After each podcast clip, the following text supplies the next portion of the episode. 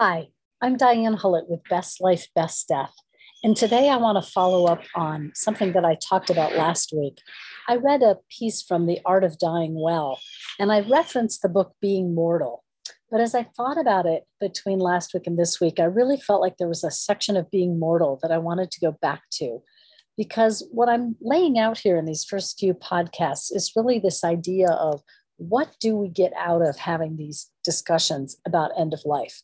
Whether we are in fact terminal, whether we know that our death is imminent, or whether we just have a sense that it might be useful to discuss such matters, either with friends or with family, with a partner, with our children. Why is this worth doing? As I posed last week, why talk about this stuff? I'm sitting outside and there are some construction sounds and occasional bird calls, and my dogs are shaking their collars here and there. So you may hear some background noise but it's such a lovely day. I just felt I had to be outside. So I'm going to read a piece from the book Being Mortal by Atul Gawande. And this is a section in which he talks about a town called La Crosse, Wisconsin.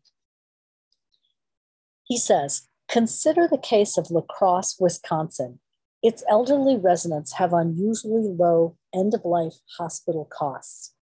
During their last six months, according to Medicare data, they spend half as many days in the hospital as the national average. And there's no sign that doctors or patients are halting care prematurely. Despite average rates of obesity and smoking, their life expectancy outpaces the national mean by a year. I spoke to Gregory Thompson, a critical care specialist at Gundersen Lutheran Hospital, while he was on ICU duty one evening, and he ran through his list of patients with me. In most respects, the patients were like those found in any ICU, terribly sick and living through the most perilous days of their lives. There was a young woman with multiple organ failure from a devastating case of pneumonia, a man in his mid 60s with a ruptured colon that had caused a rampaging infection and a heart attack. Yet these patients were completely different from those in the ICUs that I had worked in. None had a terminal disease, None battled the final stages of cancer or untreatable heart failure or dementia. To understand the town of La Crosse, Thompson said, you had to go back to 1991 when local medical leaders headed a systematic campaign to get medical people and patients to discuss end of life wishes.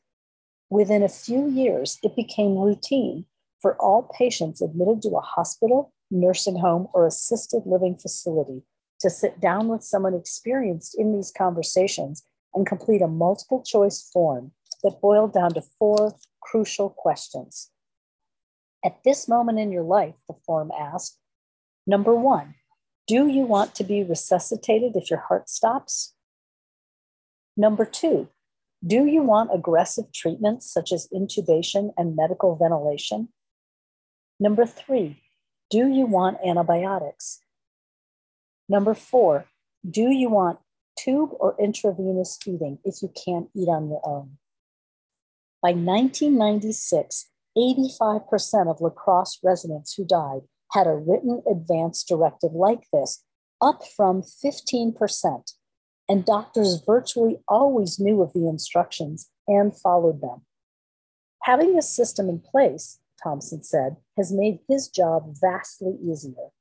But it's not because the specifics are spelled out for him every time a sick patient arrives in his unit. These things are not laid out in stone, he told me. Whatever the yes no answers people may put on a piece of paper, one will find nuances and complexities in what they mean. But, he went on to say, instead of having the discussion when they get to the ICU, we find that many times this conversation has already taken place. Answers to the list of questions change as patients go from entering the hospital for the delivery of a child to entering for complications of Alzheimer's disease. But in La Crosse, the system means that people are far more likely to have talked about what they want and what they don't want before they and their relatives find themselves in the throes of crisis and fear. When wishes aren't clear, Thompson said, quote, families have also become much more receptive to having the discussion, end quote. The discussion, not the list, was what mattered most. Discussion had brought La Crosse's end of life costs down to half the national average. It was that simple and that complicated. So, again, I've just read, um, starting on page 178 of the book Being Mortal. And on the page before that, um, the author has a great line. He says, You know, if end of life discussions were an experimental drug, the FDA would approve it. So I wanted to go back to that after what I had said about the art of dying well last week, because I think that Being Mortal is another book that really can open up your thinking about these matters and about whether you want to have these kinds of conversations.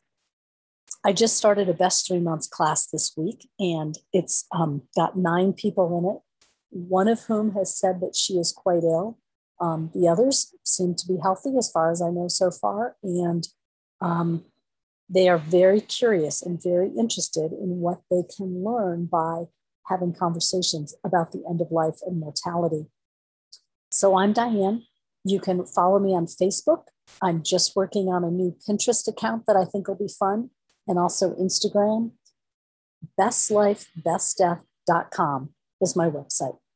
Have a wonderful day.